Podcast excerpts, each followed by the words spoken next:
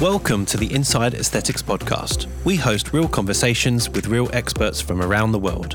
Away from the filtered bubble of social media, our aim is to educate listeners and explore any topic in the cosmetic and wellness space. We also get a unique insight into the business minds of the entrepreneurs and pioneers who have helped shape our industry. This podcast and its related publications provide news and general information about procedures and products. You should seek professional medical advice and assessment before considering any treatment. Hey guys, I know you were expecting the guest introduction, but we've got something extra for you today. Um, so, David and I have been talking about the podcast plans for 2020. I know we gave you some ideas back in, uh, I think it was our Christmas special where we discussed our, you know, what we were wanting to do with the podcast. But we've sort of realised we've reached a point where we've grown probably a hell of a lot more than we expected. Yeah, like, well, I don't think either you or I anticipated like the response, the amount of downloads we're getting, the positive feedback. Um, yeah, it's just it's grown so much quicker than what we thought. Um, and at the same time, we've been approached by various companies and individuals about wanting us to potentially promote their product through some kind of sponsorship. So we've sort of been weighing this up a little bit, and we thought, hey, this is a great opportunity for us to be able to bring you more content and align ourselves with brands and products that we believe that we believe in and are in line with the podcast itself. Yeah, it's really important that I guess if we're going to take on a sponsor, which we're obviously happy to do because it allows us to do more, but it just has to be with our core message of looking good, feeling good, those kind of messages. So um, we were super lucky, I guess, to um, be reached out by BTL Aesthetics, who we hosted on episode 33. Yeah, they came on and spoke to us about um, the M Sculpt machine and the M Seller, and actually even Jakey spoke about um, your treatment that you, that you had done. Don't worry, that's coming for some stories in the future, David. We'll, we'll do my own experience and give people a bit more insight into how it all works. But um, Gareth Pepper, who works for BTL Aesthetics and, of course, their key opinion leader, Ian Chinsey, uh, we had a really good chat and we had amazing feedback from our listeners, you guys, about, um, you know, just the content itself, but also the device, the M Sculpt itself. So I guess just to remind you, the M Sculpt uh, is one of these devices um, that's used to build muscle as well as burning fat. It's actually the only device in the world that can do that. Um, Gareth, uh, when he was on the podcast, he was saying that there have been 13 clinical studies to back up this, um, including MRIs and CT scans and ultrasound and even histology. So essentially, the M Sculpt device is used in both the abdomen and the buttocks. And then, um, Gareth did mention that they're also releasing some bicep and tricep devices to build up the muscles of the arms as well. So it's a pretty diverse um, device. And the amazing thing that I found when I did the treatment is actually there's absolutely no downtime. So you're building tone and muscle and definition of your abdomen, and also you feel stronger, um, but with zero downtime. Yeah, and I'd be actually interested to try it myself. I mean, I know that you're someone that um, doesn't engage in sort of uh, resistance training or any sort of any sort of regular exercise routine. So for someone m- like myself who you know partakes in those sort of exercise, it'd be inter- interesting to see what it's like from someone that already is quite physically active and, and what the results are like. So nudge, nudge, wink, wink, Gareth, I would like a treatment. Absolutely, we'll get that sorted. So, um, just to sort of, I guess, confirm, we are now uh, with a sponsor, BTL Aesthetics, and uh, thank you so much, Gareth and the guys at BTL. So, with that in mind, for anyone that would like more information on BTL Aesthetics and the products that they sell and provide, um, whether you be a patient or a clinic, you can reach them at btlaesthetics.com. Um, and when you're on the website there, you can actually choose whether you're a patient or a provider or a potential provider um, and send your inquiry off. So, if you want more information, that is how you contact them. Enjoy the podcast. Our guest today is Dr. Gordon Koo. Dr. Koo is a board certified cosmetic physician from Melbourne, Australia, and is one of Australia's leading experts on non surgical thread lifts. Dr. Koo is a fellow and trainer for the Australasian College of Cosmetic Surgery, a faculty trainer of the American Academy of Aesthetic Medicine, a fellow and trainer for the Institute of Medical Aesthetics in Dubai, and a key opinion leader for Sinclair Pharma. Good morning, Dr. Gordon Koo. How are you today? Hello. Thank you, Jake and David, for inviting me to this podcast. It's a pleasure to be here. Thank you for flying in. You've come from Melbourne, have you? Yeah, that's right. What What were you doing down in Sydney or up in eh? Sydney? should I Uh, say? I'm, I'm visiting some friends and uh, having I've got some meetings in Sydney. Nice. So uh, I, I was always constantly learning. So Yeah. uh, yeah. So I attend courses here too. were you training or learning this time? I'm actually learning this time. Ah, what were you? Yeah. Which course were you doing? Uh, I'm not sure if I I was supposed to say it, but Is it like top secret information? uh, but I, I was le- uh, learning uh, some updated new technology on Threads. Ah, yeah. okay. Well, maybe we'll, we'll save that one for the future. Yeah, do yeah. another podcast.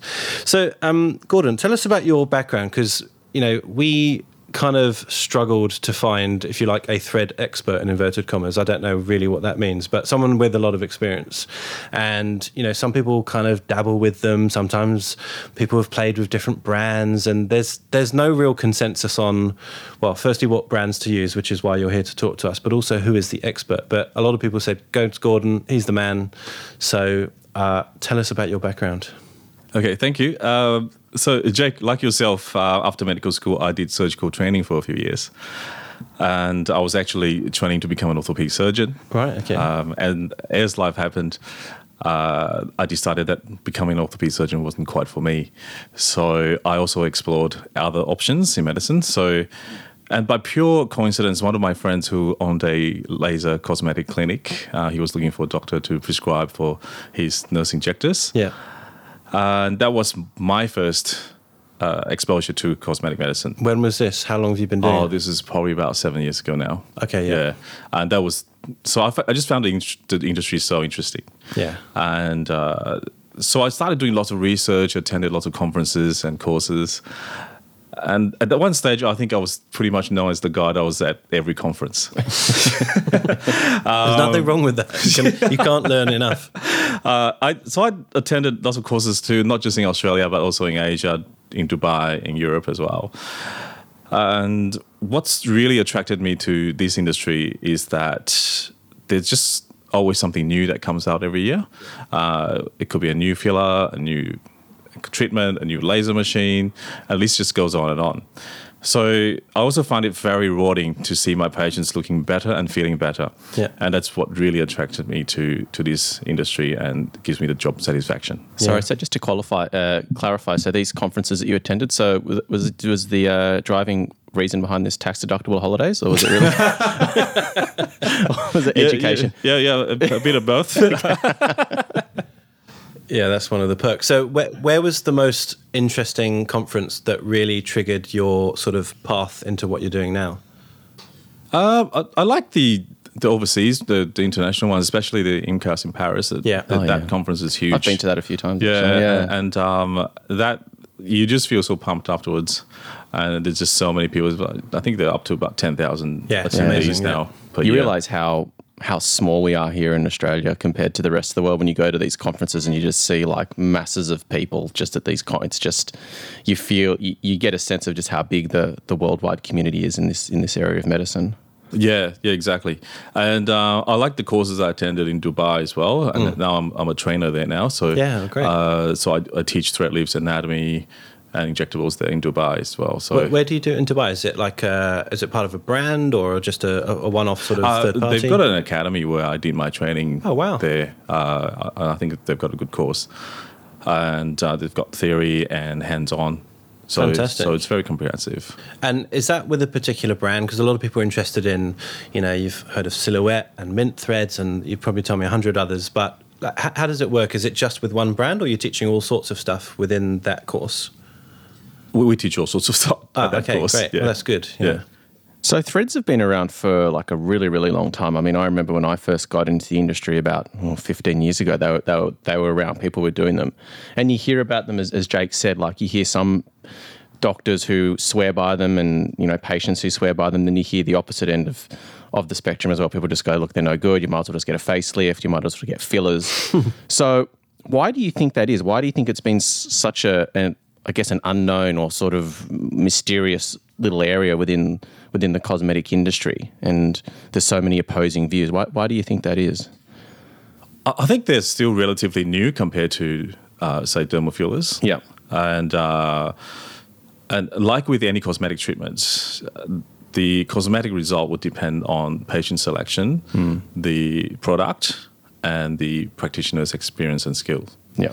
So, and because it's still quite new in this industry, and when you hear bad things, it sort of travels quicker than good things. Yeah. So, like with dermal fillers. Yeah, Yes. absolutely. So I guess it's um, you know, unlike toxins or fillers, where you know the property of that product is by and large how the the action works. It's the skill of the thread practitioner that by and large defines on how the the, the result is. Is that Well, it's it's a bit A of good way of both. thinking It's a about bit of both. Uh, so so as part of this podcast, I'm, I'm hoping to clarify some some myths. Please do. a- about the threads. Uh, yeah, it, it's like with any cosmetic uh, product or even machines. Uh, I'm sure e- everything works. It just it, de- it does depend on how the practitioner uh, use it. yeah, Yeah. Okay, absolutely. So should we define for those people who don't even know what we're talking about what is a thread or a thread lift? Okay, a thread lift can be a confusing and complex subject to explain because there's just so many different types of threads on the market right now. And they all work a bit differently. So to try to explain what a thread lift is, is a bit like trying to explain what a car is. um, so, uh, so, so to try, say to try to explain what a car is, you know, th- there are cars that the simplistic way to explain what a car is is that it's a vehicle that has four, four wheels and can take you from A to B uh, but not all cars are the same. So you've got your sedans, you've got your four wheel drives, you've got your sports cars, convertibles. So while they can all take you from A to B, but they all work slightly differently as well. So there are many different brands of threads on the market, but in a nutshell, uh, thread lift is a procedure that involves the insertion of threads under the skin in that subcutaneous layer. That's a simplistic answer and um, thread lifts. The term thread lift itself sometimes is referred to as suture lift or suspending sutures. Mm-hmm. Yeah. So just to confuse the public even more, so I've got pe- patients come to me and they go, "Do you do suture lift or do you do thread lift?" so Yeah, right. So I guess you know we've both got surgical backgrounds. If if the layperson listening to this thinks of a surgeon using, you know, what you use to to close skin, the the suture, that sort of blue material, it's analogous to that. It's a stringy kind of thing Yep. that goes under the skin in some way to create lift and and less sagginess. that's it. Okay. That's it. and what is the thread made from? Uh, so yeah, different Depends what types of Ah. car you're driving, doesn't it? yeah, so different types of threads Okay. uh, are, are, can be quite different in terms of function, Yep. design, and material. So maybe it would be useful to summarize, I guess, maybe some brand names first and what they're made of or, or what they're designed for. And then we can go down those various different paths potentially. Uh, yeah, okay. The, it might be a bit confusing to go straight into the different brands because it's like trying to explain uh, What are BMWs Porsches? versus Audis, uh, Yeah. which one's better, Okay. what, what are they made of, Yeah. uh, what sort of cars they have. So uh, I'm going to just categorize the different types of threads just to Perfect. clarify. Uh, so to start with, there are permanent threads and non-permanent threads Okay. s- the the permanent threads are threads that are made of materials that do not dissolve, so they stay in the body forever. Yes. So that they're permanent threads, and then there are the non-permanent threads, which are made of materials that dissolve. Okay. So that's analogous to dermal fillers, permanent, non permanent. Correct. Correct. Yeah. And I guess for anyone listening, when we're saying for someone that people that are listening that are maybe not medical, so same sort of principle applies when you go to like if you cut yourself and you go to like the emergency department and someone stitches you up or you have an, an operation, you've got your permanent and non-permanent sutures. So that's Exactly. basically same sort of concept. So sometimes they dissolve on their own, the body breaks it down, and Exactly. then sometimes they stay there forever. That's it. Okay, cool. That's got it. And then, okay, so today I, we're mainly talking about the non-surgical thread lifts. Yes. they are actually surgical and non-surgical thread lifts. So the non the surgical ones are the ones that we need to cut open the skin with a scalpel. So it's surgicals and the threads are inserted surgically. Yes. So the non-surgical threads are is the focus of our discussion today is that uh, they're the threads that don't require cutting open the skin with a scalpel and they're just inserted under the skin using us- usually a needle or cannula. Right. So there's, so we're talking about mainly today the non-surgical, non-permanent threads. Okay. Um, and what's that one or those threads made from? Okay, so then there are different materials and design, and You can see depending why on- this is so tricky, Yeah. can't you? that's it. So let's talk about the different designs, the, the main categories of design. The, so so under the non-surgical, non-permanent threads. They are cone, the threads are with cones on them, and they are threads with ba- the barbs. So they're barbed threads or coned threads with cones. Yes. So when you say a cone, you've got a piece of string with the apex of the cone sort of threaded on. Yeah. Uh, and multiple of them. Yeah, yeah. And that acts as like an anchor.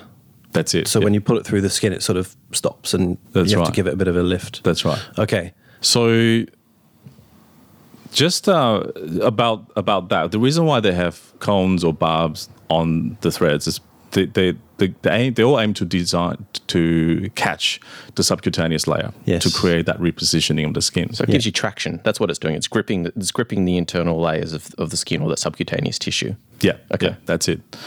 And just to confuse people a little bit more, under the the non permanent threads category, there are actually lifting threads and non lifting threads. Right. So we're talking about the lifting threads with the cones or barbs on the threads. There are also non-lifting threads, which are just tiny little threads that have no big barbs or cones on them. Are and they're those just- the ones where you see these crazy pictures on Instagram with, a thousand things sticking out Exactly. someone's face? Exactly. Okay. So I personally don't like to call that procedure a thread lift Yes. because there's no repositioning of the skin. Makes sense. Yeah. Ah. so I, I I would probably categorize them as non-repositioning threads. Yes. and they are repositioning threads or lifting threads, non-lifting threads. and the purpose of those, and hopefully I'm not saying this wrong, is to stimulate collagen, but nothing else. That's or- right to support the skin and Okay, co- so stimulate it's collagen. almost like a a non-injected collagen stimulator. E, Exactly, exactly. Okay. So sometimes you hear patients say, "Oh, I had a thread lift done and there was no lifting." Well, I asked them, "What, what threads did you have?"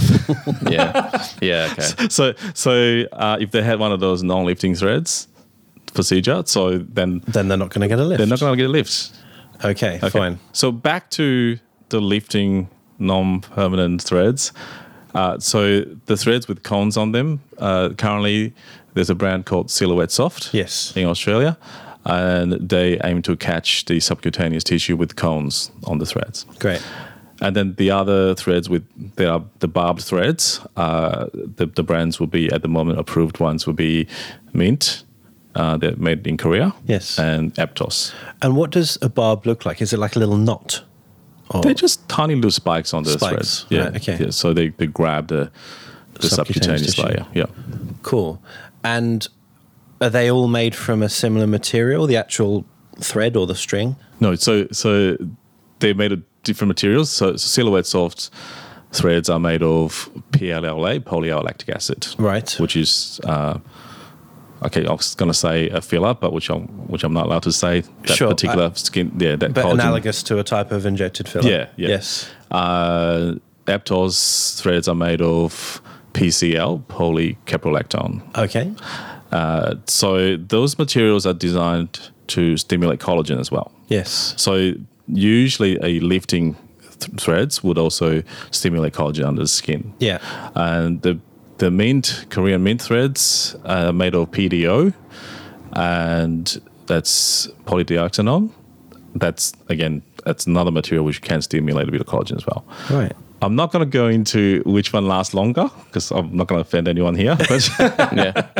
uh, but people can Presumably do it's their own subjective. research. Everyone's different, right? yeah, Yeah. yeah. Okay. And how would you go about selecting the right thread for the right patient? How do, how, how does that process work? So uh, during the pre-treatment consultation, I will assess my patient's uh, cosmetic concerns. It does depend on a lot on their skin sagginess and skin quality. So, so generally, I would only perform thread lifts on people with good skin quality with mild to moderate sagging. Yeah. Yeah. Now, that's really subjective because me as an injector who doesn't do threads, so I don't have the alternative to do a thread, I would use the same criteria for are you a filler candidate or are you not? So this is where a lot of our listeners, and we've had quite a few people submit questions actually, Yeah. have sort of said, I don't get it. I don't get where threads sit. And and to be honest, I'm sort of in that camp because I'm not seeing where I would need it. So can you maybe we've skipped a step. Maybe we need to work out or, or ask what type of people need a thread. And, and what sort of facial features are good and what are not so good, and where would you use filler versus a thread? I Or maybe use them together. yeah, Yeah, yeah, yeah, that's right. So these days, I actually frequently combine fillers with threads. Yeah. and and I'll, I'll explain why that is, uh, because if you if you if you think about the anatomy of aging, uh, so it starts with bone resorption. yes, So the deep structures and the deep fats uh, deflates. Yeah. So so fillers, uh, as you know, the purpose of fillers is to fill, is to volumize. So we Yes. want to volumize the deep structures. Uh, so this is why the fillers come in. yeah, And threads, they sit in the sub- subcutaneous layer. So they reposition that sagging skin sure, which I think fillers don't really do as well. Not saying that they don't. Uh, so for, I'll give you an example. Say, say the nasolabial fold. yes, That's actually an area anatomically known as a transition zone where the uh, the more mobile sagging cheek fat sags over the more uh, fixed fibrous fat around the mouth. So Yes. so the the actual at the subcutaneous level, there's there's no it's not an area of volume loss at the subcutaneous level yeah, it's like a boundary, that's it. It's a, it's a, it's a transition zone. So what happens, as you know, uh, if you put too much filler in the nasolabial fold, it's in you're trying to fill an area that doesn't have a lot of volume loss. So you you end up with very weird look, overfilled, weird look when the people smile. yes, So this is where I rather position that subcutaneous fat with threads. yes. Yeah. So But why wouldn't you choose a filler above to revolumize the cheek and stop that bunching on that transition zone? I find it's not quite as effective. Uh, th- th- there was actually a, a- a paper published by Lambros in 2018, and he, Yeah. uh, he actually measured the nasolabial fold after putting fillers in on, on malar cheek, cheekbones. Yes. and uh, and he found there was very minimal lift in the actual nasolabial fold. It's an Interesting. interesting paper. Uh, so, so I, I I think fillers definitely have a place. Yeah. and and it's still very important to use fillers. I'm talking about overfilling in areas that does not have volume loss. Yeah, absolutely. Um, and you see that a bit. Yeah. You see that people trying to avoid that next step, which might be a facelift or potentially some sort of thread procedure where you start getting these unusual looks with overfilled faces, and you s- you, s- you know you, you sort of see it's got a very recognizable aesthetic when you see overfilled patients. But that I, are- st- I yeah. still, you know, you can't prove every case, but I'm still of the opinion that you can't really, aff- no one could afford to be overfilled. I mean, truly. expensive. You, you couldn't. I, I think the issue is that, like Gordon said, people have filled inappropriate areas so they don't look anatomically normal. yeah. It's not that they've had 50 mils in their face. That's just Mm. not, it's not possible. However, I, I do get uh, a lot of patients coming to me because I'm known as the thread lift expert, and, and, and and people come to me because they are so scared of fillers. Yes. for some reason, in the mar- I found that in the last couple of years, and they've seen people coming out of these um, certain clinics that looking overfilled. Yes. so I've I've recently, and maybe it might be social media, I'm not sure, but I've most of my uh, clientele, my patient base uh, that want thread lifts are your over 40s. So uh, they don't want that overfilled look. But, a- and so that's because of the fear of the look, not the fear of the procedure or the downtime. That's right. That's right. So, so I'm actually trying to re-educate them. I said, look, you still need some fillers. Yes. So, but the thing is, they they've seen some maybe bad work or overfilled faces, and they said, look, I do not want fillers. I said, have you ever had fillers done? No, I haven't. Yeah. Well, then why don't you want fillers? Well, this Yeah. is the, my, my answer to that, and it happens in every clinic around the country, I'm sure, is it's not the fillers problem, it's the injector that's the problem. Yeah, Exactly. but sometimes it's not even a problem. I mean, you've got different generations of people that are different aesthetic uh, uh, sort of um, appeals to them. So I find that people who are younger can get away with it, or can get away with, or Hmm. want a more exaggerated look. That's just the aesthetic, and those people are very vocal. They put a lot of photos up online. Yep. So that tends. They're the people with the loudest voices at the moment. That's it. And perhaps it's that aesthetic that is scaring, I guess, people who are a little older, maybe more conservative, that go, oh, hold on a second fillers exaggerated, fake, over the top look, don't want it. Yeah. Whereas all the normal people, not normal people who have got more of a people that have got more of a subtle, natural look, not exaggerated, you don't notice those people. You walk by them, you wouldn't even know they've had something done. So they don't associate fillers being able to create a- Normal. Mm. a, normal, natural aesthetic. That's right. exactly, exactly. Would that be accurate? Do you think? Yeah, yeah. Well, there's definitely a big section of the market that want that natural look. Yeah. Yeah. and uh, and to be honest, I I think threads are not able to give that over exaggerated appearance, even if I tried. okay? So so it's to do with repositioning of the subcutaneous layer or repositioning of the skin. It's not going to achieve that surgical facelift look. Yes. It's not going to volumize your lips. It's not going to volumize your cheeks or chin by a huge amount. Yeah. So I think fillers, you know, still important. Yeah. Uh, it's just that uh, threads, people like to use threads. They want threads because they feel it's going to make them look more natural. Yeah. Yeah. Uh, I've been amazed at how many clients turn around and say, no, no, no, no, I don't want filler. I'm going to go and have a facelift. Hmm. And I'm like, wow, that's a huge leap. It's, you've gone from you know spending maybe a couple of grand with minimal downtime with immediate result to a 30 grand procedure with risk of nerve damage and god knows what And else it's also the time off work and yeah, and Yeah. That's it. and the fear, like you know, it's an anesthetic. You know, there's there's risks involved with surgery. but, so, th- but these are the people saying oh no no i don't want to bruise i'll Yeah. go and have a facelift yeah, Yeah. It's it, it- Yeah. you know that I, I don't think people fully understand bit by bit. And do, do you think that threads sit in between that? Exactly, exactly. So, Uh, step. so I've got patients that don't want fillers. They don't want a face a surgical facelift. Yes. Uh, maybe they don't have the money for a surgical facelift. They think maybe they think that surgical facelift is is too much, or uh, they think that they're not quite ready, or they don't have enough skin sac. In fact, they've been maybe told by pl- their plastic surgeons that they're not suitable for a, f- so- for a facelift yet. Yeah. Uh, that usually in that early 40s categories where you've got some mild sagging, uh, but not enough for them to have s- a surgical facelift. Yeah. But they also don't want the overfilled look with fillers.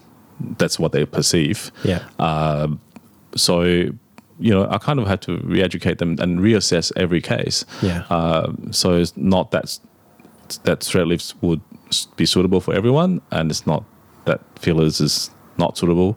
So I do combine them quite a Yeah, lot. It's just another tool in the toolbox, right? It's not Exactly. like not every tool is suitable for every job, and sometimes you need multiple tools Yeah. to achieve Th- the that's outcome right. that you want. So, I mean, fillers aren't going to address, you know, I guess lar- larger sections of sagging skin, whereas threads aren't going to address really if if there's been fat loss, they're not going to address volume issues. It's sort of like, well, you just got to pick the tool that's Mm. best for the job, and maybe you need both tools sometimes. Yeah, yeah, yeah. That's right. So, Yeah.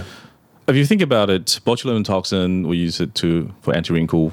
Uh, thre- uh, fillers we use to volumize, and threads are used to reposition skin. Yes. So different tools for different Yeah. uh, anatomical structures. yeah, Yeah. I mean, I know this is difficult for people listening who who maybe don't necessarily know what we're talking about. But when we're talking about sagging of the face, Mm-hmm. we're really talking about where you know you've kind of lost the shape of your cheekbone. You might start develop a hollow under your eye, and you're getting a deeper fold from the corner of the nose to the mouth, and that on the corner of the jaw, Yeah. where you get a jowl. Yeah. that it's sort of the side of the face is slipping downwards and towards the jawline. That's right. So, is that a a good candidate for a thread? That sort of look. G- Yeah, generally. So, so I'm looking at sagging of the that superficial fat layer, superficial skin and fat layer. So, Okay. so, so generally, yes, that is usually what people come to me for. Yes. and and threads. I would say that most of my thread lift cases are mid and lower face sagging, yes. and that's usually combined with some underlying volume loss uh, on the bone in the deep fat compartments. So. I I would still recommend fillers. Okay. Yeah. Because you know some of the questions that we've been submitted, people will say, "Look, I- I've seen these before and afters of thread cases," and the people, uh, sorry, the models are very young or, or young looking at least, and they might have a mild little marionette line or, or like a small jowl. Yeah. And then the improvement is sort of you know it's okay but it's minimal and and in my mind i think she needs filler she just needs to re- revolumize sort of the the pre jowl area and the chin area and soften that transition Yeah. But this is again where I don't have the thread expertise to maybe make that decision. So, so when you inject filler in that marionette folds and around, especially the perioral area, so Yes. if you inject superficially, uh, we know that fillers around that area doesn't quite last as long. Because you're using your mouth, etc. Yeah, because it's a mobile area with talk and chew, and so fillers usually, hy- I'm talking about hyaluronic acid fillers. Yes. Mm-hmm. Uh, they seem to wear off fairly quickly around that area. Uh, so we're talking about less than usually less than eight months. Depends on the brand. Depends And on the volume. brand. Okay, yeah, uh, of course. So so threads, I have found the thread leaves result if they stimulate collagen, they seem to last close to two years. Great. Yeah, that's good. Uh, so I've done patients between the ages from as young as 23 Mm-hmm. and as old as 76. Wow. Yeah. So maybe I was thinking this could be a good spot to maybe just talk through some of the questions that we've been sent in by our listeners. And then once we've gone through those, maybe we can just go through like a typical procedure. So someone's got an understanding of Start to finish. Yeah, your consult, they have, I guess, procedure, recovery, complications, side effects, all that sort of stuff. Are you Yep. okay with that? Yep. So we've had a question sent in from Jill Kirkwood. Hey, Jill, thanks for sending in a question. you, Jill. Thank you. Um, so she's got a couple of questions. She would like to know, get some clarity on who is able to perform threads here in Australia. Um, does the same principle apply for registered nurses? So um, they're used for sort of injectables and scripting. Yeah, So that's a big question actually. Yeah. and the second, do you want to just answer that question first? And I'll Yeah, get to the sure. Second? Yeah, sure. Sure. So my understanding is that um, so because threads essentially are a suture. So so anyone that's allowed medically under in Australia license to use to do suturing, uh, they should be allowed to use threads So medical students Uh, and Uh, to vets. act- to perform on real patients. I mean, yeah. Uh, so uh, my understanding is that doctors and nurse practitioners, uh, if they are allowed to do suturing, then they should be able to do be legally allowed in Australia to perform a thread lift procedure. Yeah. However, registered nurses, uh, my understanding is that they they don't perform suturing normally, so so they don't they're not usually allowed to do. So that's really Thread lips. interesting because certainly not to name names, but Mm. you can just see on Instagram there are nurses doing this. Yeah. So uh, I think one of the arguments has been it depends on what your insurer will insure you for. O- Okay, so I have, s- from what my understanding is that um, the we've, we're talking about registered nurses, not Yes. nurse practitioners. Yeah, registered nurses, So yeah. registered nurses. My understanding is don't quote me on this, but my understanding that, that from what I've seen so far, the registered nurses have been doing the non-lifting threads, PDO. the PDO ones. Yeah, okay. So they they're the ones that you don't actually pull up any threads, and you're not inserting a big thread. So and they basically just stick a needle which ha- has the thread preloaded on the needle. Yes. So they inject the, the needle and pull the needle out, and the thread's in there. Yeah, So it's okay. like an injection. Yes. So if nurses are allowed to do injections, Then they probably can do those type of threads. Again, I don't know the legality behind all that, but I think maybe that's why they're allowed to do it. okay. Um, it does depend on the insurance. I, my understanding is that uh, I have friends who are nurses and nurse practitioners. Yes. So uh, I have one friend that she started doing thread lifts and her insurance went up a lot. Right, So okay. she stopped doing it because she felt that she wasn't doing enough to justify the insurance. Yeah.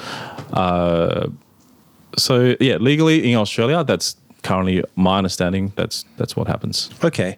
And just to be clear, the thread is a device, not a drug or an S4 drug. So you don't need a script. That's my understanding. That's Yeah. correct. Yeah. Um, the second question she asked was, we, I guess we've kind of touched on this, is just around the overwhelming um, number of products that are available. So I guess she just wanted to know, like, what threads are currently approved here in Australia, and which ones, I guess, would you recommend?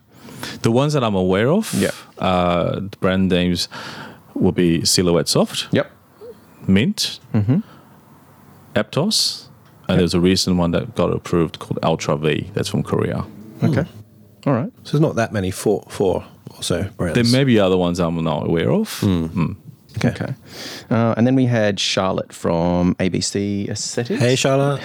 She has a heap of questions, and I'm just going to run through them. I think we may have asked some of them. Yeah. Um, how long do they realistically last?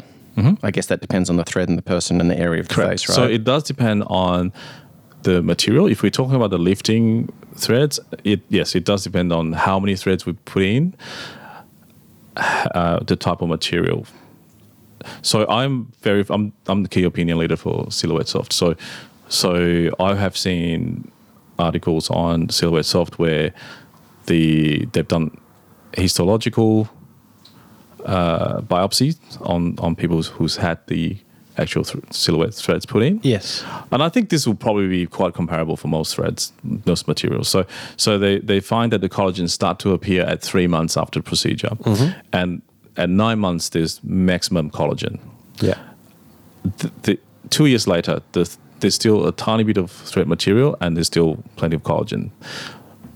My clinical experience too is that the the result of the thread lift, it's still good after two years. That's great. So I usually my patients. I lit- literally just had a, a message yesterday from a patient who I performed. Her, her exact message was, I, "You did my thread lift two years ago. I'd like to come back and do it again." So, so Okay. yeah, And you know, this is so subjective, and it's the same as when people say, "How long are my fillers going to last?" and well, how many mils you have, and what's your concern, etc. But I think if you've got that before photo, pre filler or pre thread, and two year photo, most people can still look back and go, "Oh, do you know what? I, I thought it had all gone, but I still look better." yeah, But it's it's so subjective to Exactly. actually say, "Is it lasting? Is it not lasting? Well, how long's a piece of string?" Th- there is a, a a general misconception, even with some of the experienced doctors, i- is that I have found that, my, in my experience, I found that in about a month there is some fluid building up around the threads, doesn't matter what type, and th- I think this it's a fluid that builds around the threads before it builds collagen. So this is a theory of are trying to prove. We're going to organize some ultrasounds, uh, but I've actually done it on one of the patients.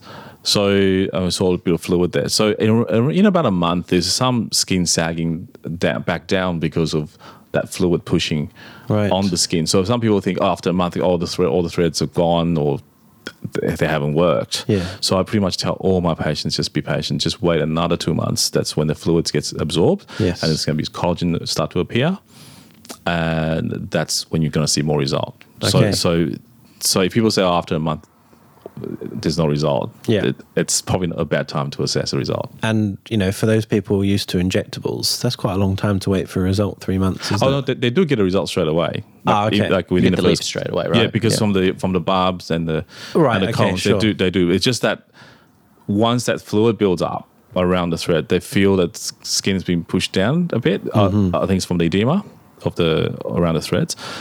So then they're gonna get even better result in a few months once the collagen builds up. Okay. So yeah, So she's got a few other questions here, which I think we'll cover when we're going through the actual procedure itself. But what- a couple that probably fell outside of that discussion that we'll have Sure. in a minute is um, what happens to the threads in your skin over time. So I guess we can cover. We sort of covered that.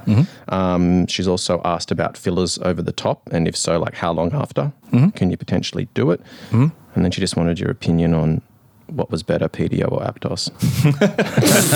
Uh, that's a loaded question. yeah. yeah, yeah. Um okay, so so what's the first Well, one? if we Ah, can sorry. cover, cover the one with what happens to the the thread, because a lot of people have got this imaginary thing, even though you're telling them it's a non permanent Hmm. Permanent. thread that they've got strings in their face forever. So, it- what is it broken down to? Is it water? Is it hydrolyzed? Yeah, so that generally gets broken down uh, by hydrolysis. A, a lot of the, or some, well, it depends on the material. So, Yeah. so uh, the Silhouette Soft report I've seen, uh, there's most of the threads are gone by about 15 months after procedure. Yeah. So yeah, so they dissolve, they dissolve. They, then you end up with just the collagen in your skin. Yes. Yeah.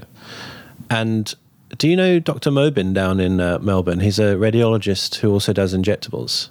No, no. I I'm should not. link you guys up. I want to Oh, Okay. do a podcast with him. Okay, he, all right. He's been doing really interesting work where he's been doing facial MRI after Yep. fillers Okay. Oh. and, and see where they go. Do they migrate? Do they not? Do Yeah. they overfill, etc.? And how long do they last? But it'd be great to do one on threads. Absolutely. And also, I'm curious, do you sort of, if you did an MRI, would you see sort of like a tunnel of collagen in an unusual sort of uh, orientation to normal anatomy? You know, literally I, I following have the seen path. uh, articles on people who's done the threads. Yeah. and uh, actually by a couple of Italian plastic surgeons, actually mo- a group of pl- Italian plastic surgeons. Yeah. They were they took out some threads after a s- surgical facelift, Right. and they found this this band of this this capsule of um, collagen around the threads. So literally like a, a tunnel of collagen. Yeah, yeah, Right. Yeah, Interesting. Yeah, So you can imagine that's going to have a significant lift, or, or Yeah. presumably. yeah. So I did my um, father's face thread thread lifts about three years ago. my, my my dad's my dad's seventy six this year. Yeah. Uh, he was 73 three years ago. So I did the silhouettes of uh, thread lifts on him. Was that the first thing he'd ever done, or has he done other stuff? Uh, that's the first thing he's ever done. you just outed your dad. Nice. and I I can show you the photos. And um, so this year it's his second time around. He was going overseas to visit some friends. Um, he wanted another bit of a lift. And the first time around, it was great. Like there was there was some lifting, not bad. This time around, while I was doing his threads, when I was traversing the, the thread needle through his skin, uh, he still got so much collagen. Like there's just there's so much toughness under the skin, and I had problem getting my needle through. Yeah. at, at 76. Yeah, you can feel that when you're putting a canner in someone's face who's had threads. It's it's very gritty and Yeah. and you can feel it. It's pretty obvious. Yeah, that's right. Yeah. Um, so, getting to the question around um, filler over the top, and if so, how long after threads can it Depends be done? on what type of filler. right. So, we'll just go non-permanent, which is what people are. Okay, so mostly we're using. talking about the HA hyaluronic acid fillers. Yes. No problem. And Uh, I've at done that. what time frame post fresh thread? Can't speak. Fresh fresh threads. thread. I, I think you can, like, I frequently do uh, HA fillers deep. So, so it's a different plane. So, Yes. so I, I do even sometimes in the same session. So, if I might inject HA fillers onto bone and then put the threads in the subcutaneous layer, so there's no Sure. conflict there. Uh, you're not in the same layer, even though you may be around the same location. Yeah. But There's I no risk generally of, like- advise. sorry, There's no risk of like like cutting the thread with the cannula as you go through, or no, the, the threads are actually quite tough. Ah, okay. Yeah, yeah. And uh, when you're doing your thread, just sort of touch on the the filler debate. The, the worry is infection, isn't it? So uh, when you're doing your thread, is it presumably? I mean, I've seen it. It's, it's almost under surgical sort of sterility with drapes and gowns and you know uh, sterile gloves, etc. So presumably, the risk of uh, you know adding a further issue with a filler's just the same as not having the thread. It's the same sterility, right?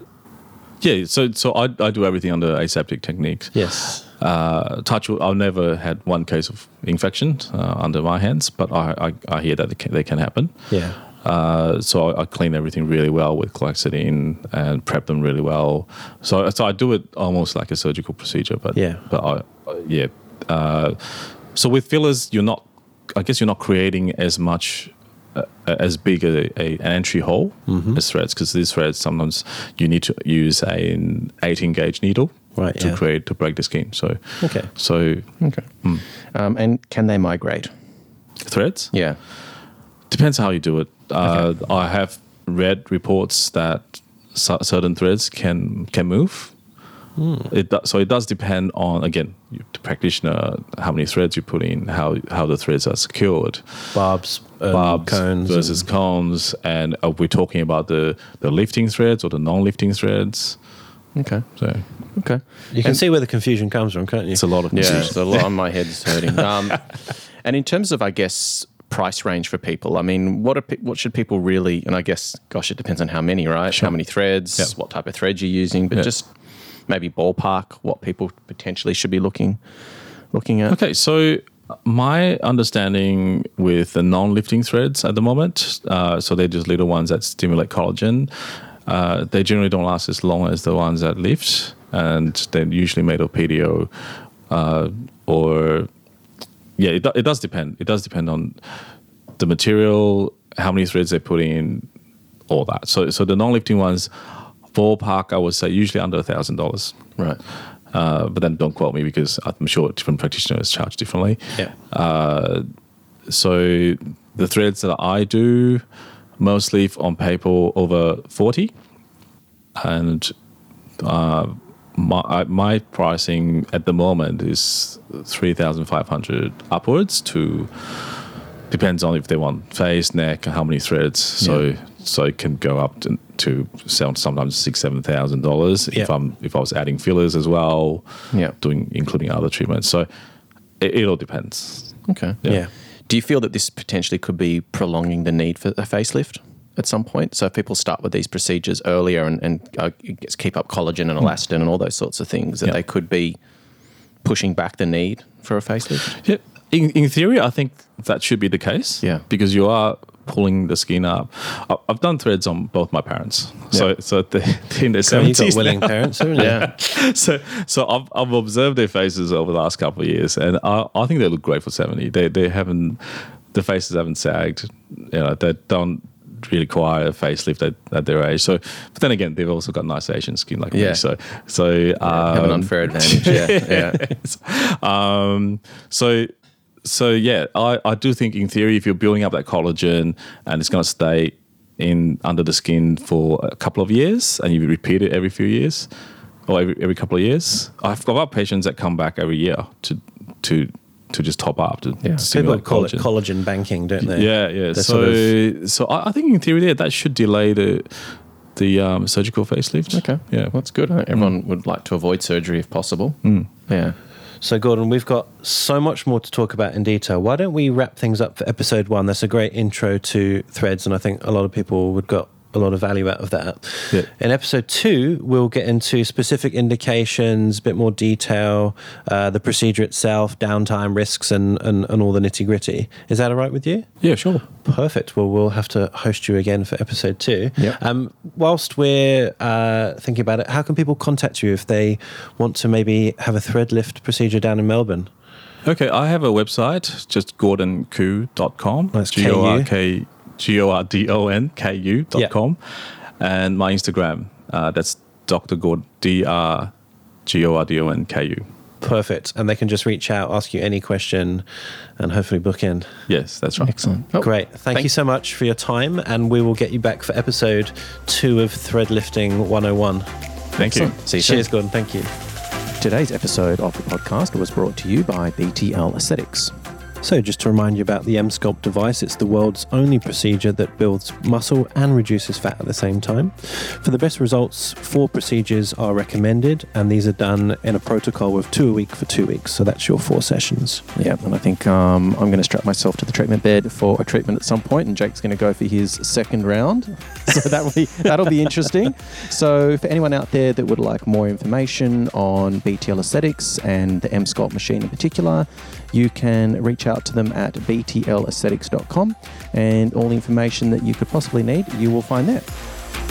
For our latest news, upcoming guests, and episode topics, follow us on Instagram at inside underscore aesthetics. During the week before every recording, look out for our Instagram stories as we'll give you the opportunity to submit your questions to our guests and get a shout out. You can also DM us for any other information, suggestions, or guest requests.